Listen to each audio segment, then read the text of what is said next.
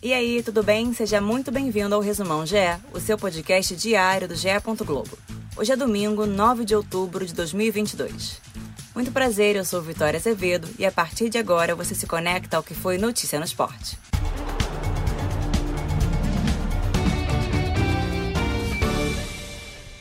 Na Arena Pantanal, o Flamengo venceu o Cuiabá por 2 a 0 pelo primeiro jogo da 31ª rodada do Brasileirão. O time carioca começou a partida com mais posse de bola, mas só abriu o placar aos 12 do segundo tempo com gol de Matheus França.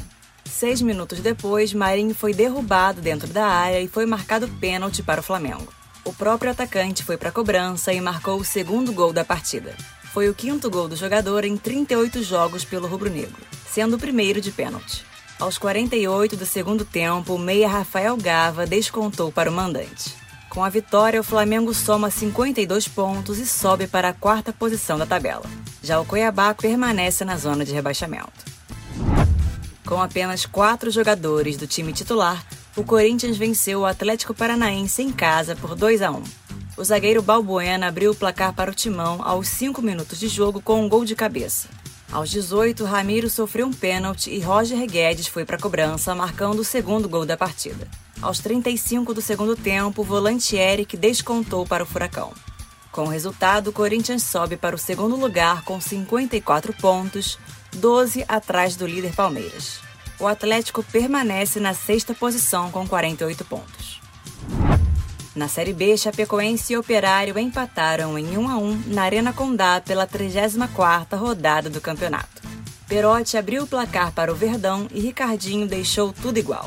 Com o empate, a Chape chega aos 39 pontos e permanece fora da zona de rebaixamento. O Operário fica na 18ª colocação com 33. Na Arena Fonte Nova, o Bahia venceu o Brusque por 1 a 0 e encerrou um jejum de cinco jogos sem vencer na Série B. O gol da vitória foi do atacante Vitor Jacaré aos 42 do segundo tempo. Com o resultado, o Bahia soma 56 pontos e permanece na terceira posição da tabela. O Brusque continua na zona de rebaixamento com 31 pontos. Londrina e Grêmio empataram em 1 a 1 no Estádio do Café. O tricolor controlou o jogo no primeiro tempo e abriu o placar aos 42 minutos com gol de Diego Souza. Aos 40 do segundo tempo, João Paulo foi para a cobrança de pênalti e deixou tudo igual. Com a vitória, o Grêmio pode garantir o acesso matemático à elite do futebol brasileiro na próxima rodada. Para isso, precisa vencer o Bahia e torcer por resultados paralelos. O tricolor é o vice-líder da Série B com 57 pontos. Já o Londrina cai para a nona posição com 47. Em casa, o Ituano venceu o Guarani por 2 a 1 e segue na corrida pelo G4. Gabriel Barros e Dudu Vieira marcaram os gols do Galo de Itu, enquanto Lucas Ramon descontou para o Bugre. Com 51 pontos e agora na quinta posição, o Ituano segue vivo na busca pelo acesso. O Guarani cai com 41 pontos. Em São Januário, o Vasco venceu o Novo Horizontino por 3 a 0 e manteve vantagem no G4. Figueiredo, Marlon Gomes e Léo Matos garantiram a vitória. Com resultado, o Vasco chega aos 55 pontos e ocupa a quarta colocação. O Novo Horizontino, com 37, é o primeiro time fora da zona de rebaixamento. O CRB venceu o Tombense em casa por 2 a 1 e garantiu a permanência na Série B. Todos os gols saíram no segundo tempo. Ciel, em cobrança de pênalti, abriu o placar aos 12 minutos, mas Wellington Carvalho e Juninho viraram e garantiram o Galo na segunda divisão em 2023. O resultado leva o CRB aos 46 pontos na tabela e sela a permanência da equipe alagoana na Série B. O Tombense segue com 43 em 12º lugar. Em São Paulo, Ponte Preta e Vila Nova empataram em 1 a 1. O Alisson abriu o placar para o mandante e parecia ter garantido a vitória, mas Neto Pessoa igualou aos 47 do segundo tempo.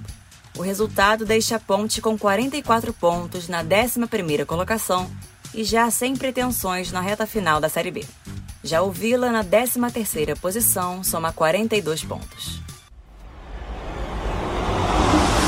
Agora fique ligado na Agenda GE. Os horários aqui são de Brasília. Às sete e meia da manhã, o Sport TV 2 exibe China e Bélgica pelo Campeonato Mundial de Vôlei. Às 8h45, o Sport TV transmite as finais do Campeonato Mundial de Judô. Às 10h30, você acompanha Japão e Holanda pelo Campeonato Mundial de Vôlei Feminino no Sport TV 2. Às 11 o Premier exibe Internacional e Goiás pelo Brasileirão. Às 4 da tarde, Globo e Premier transmitem São Paulo e Botafogo também pelo Brasileirão. No mesmo horário, Sport TV e Premier exibem Esporte Cruzeiro pela Série B. Às 6 da noite, você acompanha Coritiba e Red Bull Bragantino, Atlético Mineiro e Ceará e Fluminense e América Mineiro no Premier. Você já ouviu os novos podcasts do GE? O Partiu Qatar traz histórias, curiosidades e o caminho de cada seleção rumo à Copa do Mundo. Toda quarta e sexta, uma seleção diferente, como num álbum de figurinhas, até completar as 32. E o É Campeão mostra a trajetória do título de grandes clubes brasileiros que fazem aniversário redondo neste ano de 2022.